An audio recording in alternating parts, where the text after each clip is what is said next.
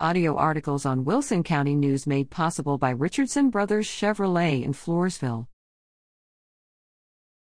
La Vernia Lady Bears win area. The La Vernia High School Lady Bear varsity basketball team secured a bi-district champion title February 15 after defeating Davenport 73 55.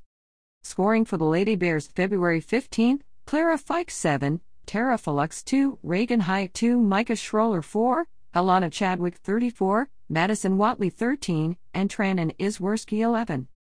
The Lady Bears took on Rockport Fulton in the area playoff game February 18 and won 66 45.